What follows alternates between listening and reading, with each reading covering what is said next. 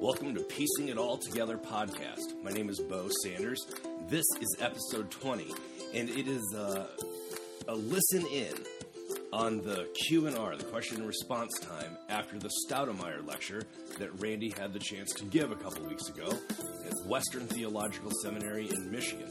So we're grateful to them for sharing this audio with us, a part of this prestigious lecture series, and you're going to catch the tail end of Randy's presentation before it moves to the Q&A part. Now, one thing you might want to pay attention to is these questions are pretty heady. I mean, this is obviously uh, a well learned crowd. And so the first question, especially, starts off with a bang. So don't be intimidated. Randy's responses are amazing. He has the chance, the opportunity, and the skill uh, to take. No matter, I've heard, I've heard people ask him questions that were like so academic and nerdy, and he somehow has the opportunity, the ability, I should say, to bring them down so that anybody listening in can get something out of it. And so this is a really great uh, 18 minutes, I think it runs. What Randy and I are going to do is we're going to take these same questions, and in a couple days, him and I are going to get together and we're going to talk through them. Just the two of us. We're going to talk through uh, how uh, maybe I would have addressed the issue differently or uh, something that he thought about afterwards. And so uh, enjoy the questions. And if you want to add any of your questions, go ahead and email us. Connect at Piecing It All Together. That's P E A C, Piecing It All Together. And uh, you can comment on this episode in the show notes. You can post on Facebook. There's a lot of ways to connect. So let us know any questions that you have. And then in a couple days, when Randy and I are together, we will answer these same questions. We are so appreciative of your support. If you like what you hear, go ahead and share it. We could use some more iTunes reviews. That helps us reach a broader audience. And we have a Patreon account. If you want to support us at the $1 level or the $10 level or the $20 level, there are different rewards for each of those support levels. Thank you so much. Enjoy this listen, and we will see you soon. Grandmother Turtle's hand. And they pulled back her claws. And there was a little ball of mud that she brought up from the bottom. So they took that mud to Creator and they said, Here, Creator. And they told Creator the story. And Creator said, I know. He said, Grandmother Turtle brought this for you. And so Creator took that mud and he spread it all out. He spread it all over what we now call North America, but we call it Turtle Island in honor of Grandmother Turtle and what she did. And as our Cherokee story goes, then Grandpa Buzzard said, Hey, I want to get this thing dried out so that we can inhabit it. And, and so he went and he began to, to fly over it. And everywhere he put his wings down, created a valley. And everywhere he put his wings up, created mountains. And, you know, about the time he got to Illinois, somebody said, We better stop Grandpa Buzzard. We won't have any flat land left. So they stopped him there. Then he started again later.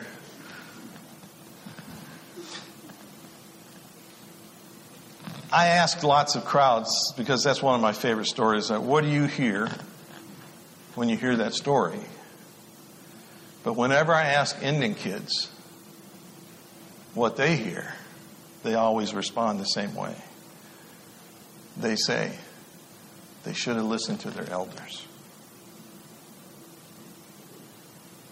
I'm just a young guy, I don't have a lot of wisdom. But our native elders do and we should listen to them. Thank you.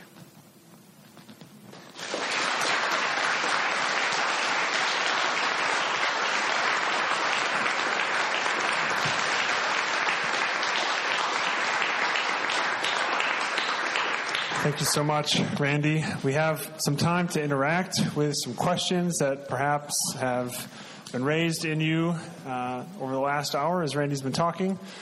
I would ask that you raise your hand and I'll find you and give you the microphone so that we can capture the question on the recording for those who were not able to be here today. Randy, thanks for being here. It's, I traveled quite a way because I knew you were going to be here. Um, How far? Uh, well, not as far as you. I came down from northern Michigan, but okay. um, one of the things that uh, has challenged me since I was a seminarian was a lot of the conversation around process theology and deconstruction. And um, just because of my own past and ways of understanding, thinking, uh, how threatening sometimes that is to somebody who has kind of an orthodox in out black white worldview, um, has really kept me from engaging it fully, and maybe even some fear of being judged by others and hierarchies of going outside of things. Um, but when you were talking about some of the differences between uh, just some of the dualism, which uh, we've talked about Western for a while, but it hit me that some of the process theology and deconstruction that's going on is done still through a dualistic worldview, and it's, it ends up being destructive yeah. um, rather than just deconstructing. Um, and this harmony way seems like a way to challenge some of these. Uh, you're not really presenting here a formal theology, but maybe principles of, of engaging theology.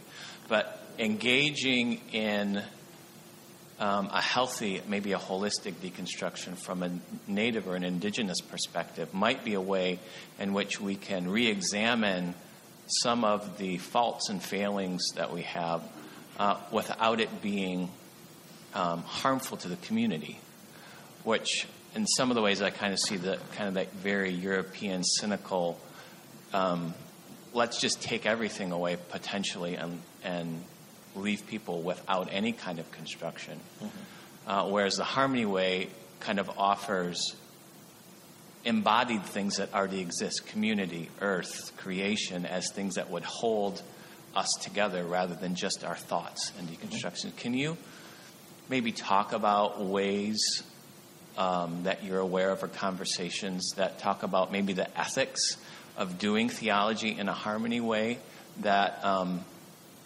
can maybe be challenging but also safe to a more kind of Western worldview? Yeah. So, so I think um, couple things. One is that, you know, back to the question of DNA, when, you know, wonderful thinkers like John Cobb and the rest who start, they're still coming from a Western worldview. And so as they uh, deconstruct, um, as sometimes that gets in the way, right? So, um, yeah, and, and, of course that's my thesis that you know, as indigenous people, uh, I think we have a way of understanding life. And I wouldn't limit theology to just understanding the, the proper, you know, God. I would say understanding all of life because it's all related, right? And so um, uh, that can be helpful and that can break through.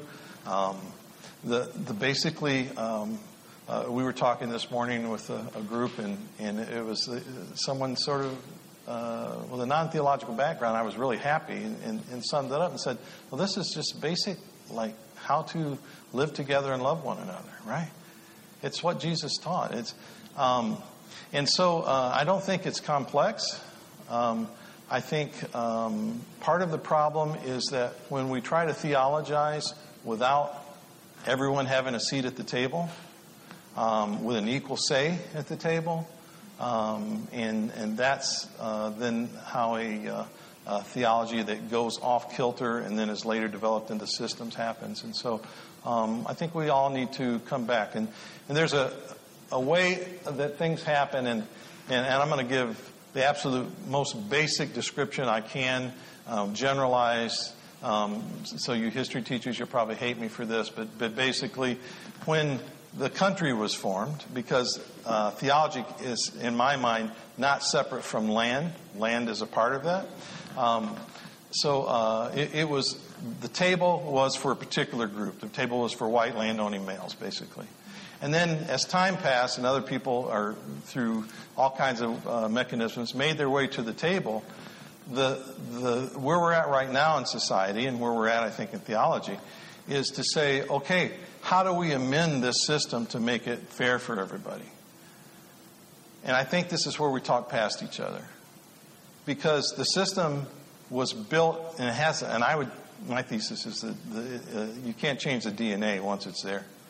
So we need, we need another table. We need another system that's formulated with everyone at the table. Um, and I think that's where um, the process theology has it right. Um, that life is a journey, God is active, um, and that uh, we, we sort of uh, have to deal with the revelation that we have at the time. We have new revelation now. Um, if you consider the fact that for over 500 years no one listened to indigenous people, and now maybe people might start listening to indigenous people, we have new revelation. So, yeah. Any other questions?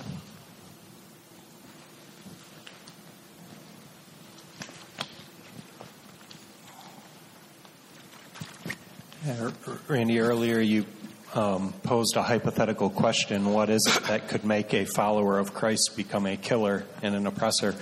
What's your best answer to that at, on this day, I guess? The Western worldview.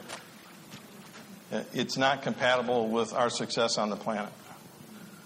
Um, and, I, and I wouldn't throw out everything about the Western worldview, but I said there's some particular maladies that it has that, that and I mentioned some of them that, that have to be discarded.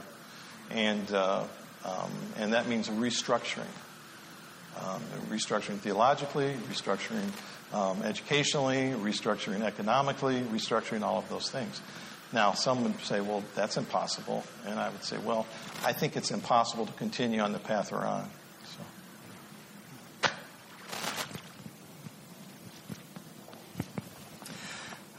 Randy, an awful lot of what you said I appreciate, particularly the kind of critique of the West that you brought forward.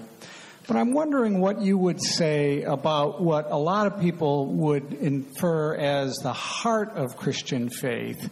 That somehow, not just in the life of Jesus, but particularly in his death and resurrection, we see some kind of culmination of God's saving purpose for the world.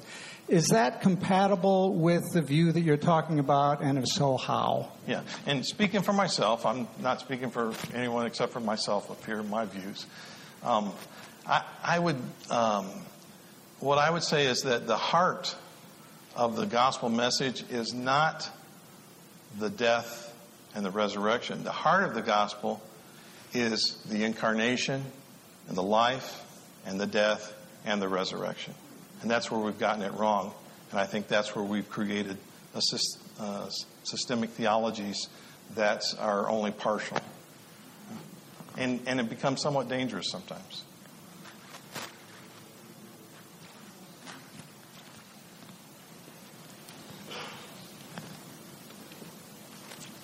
Randy, thanks for being here.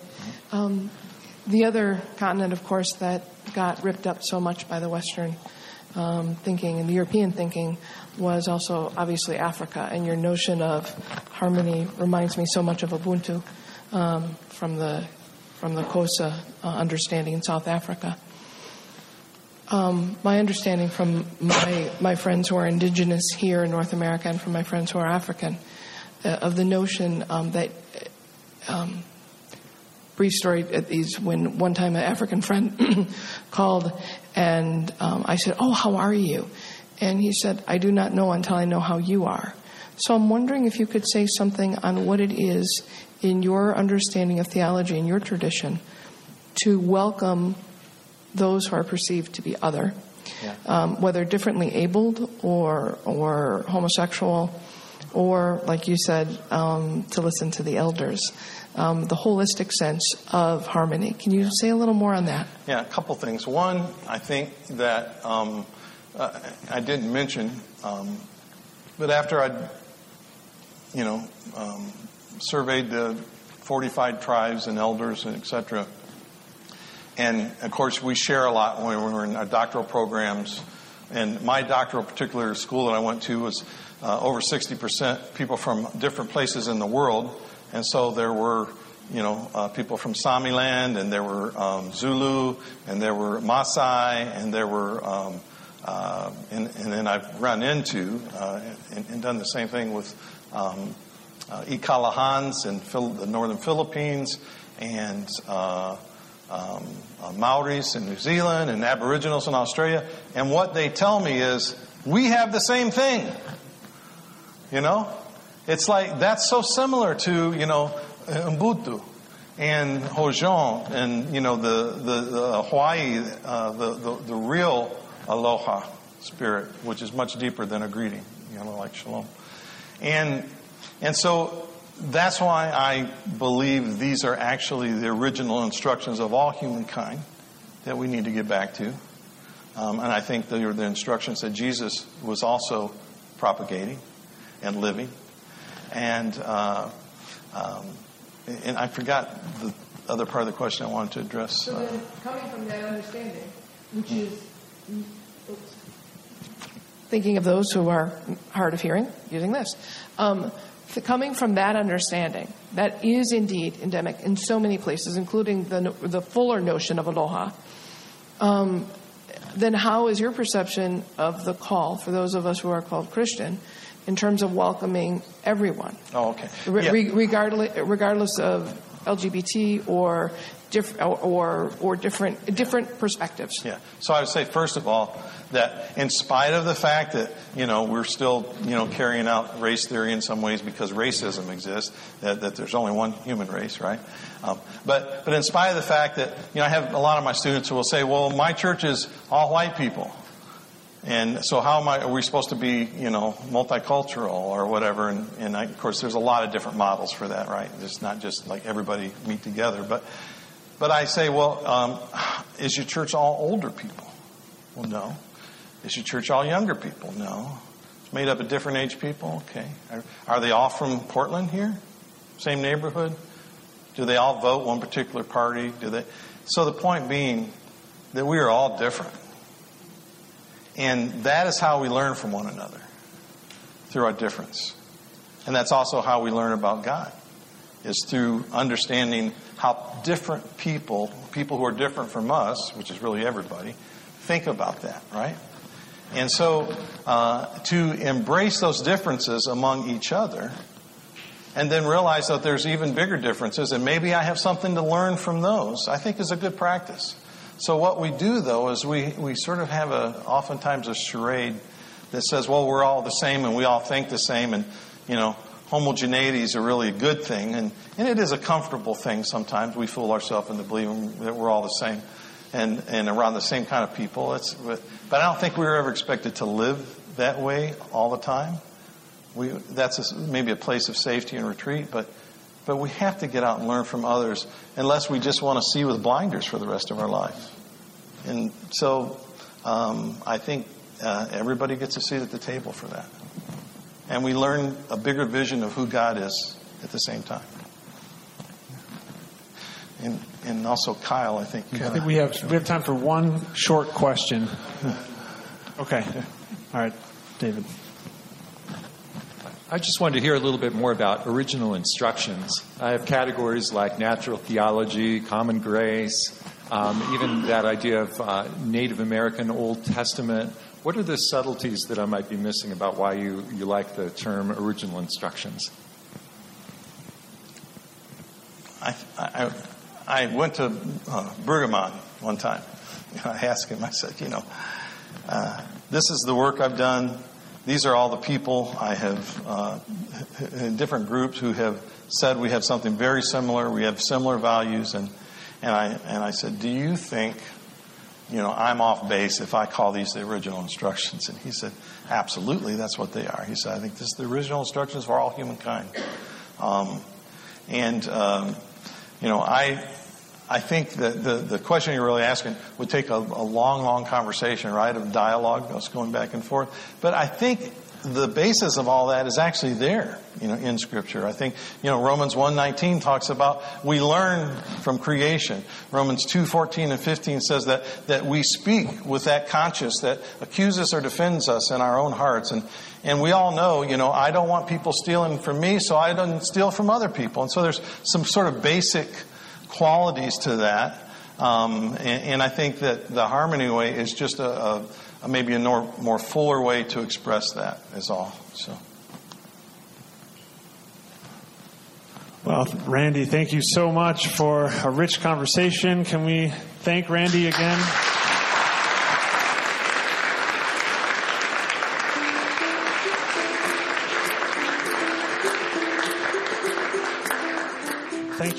For coming. Uh, just a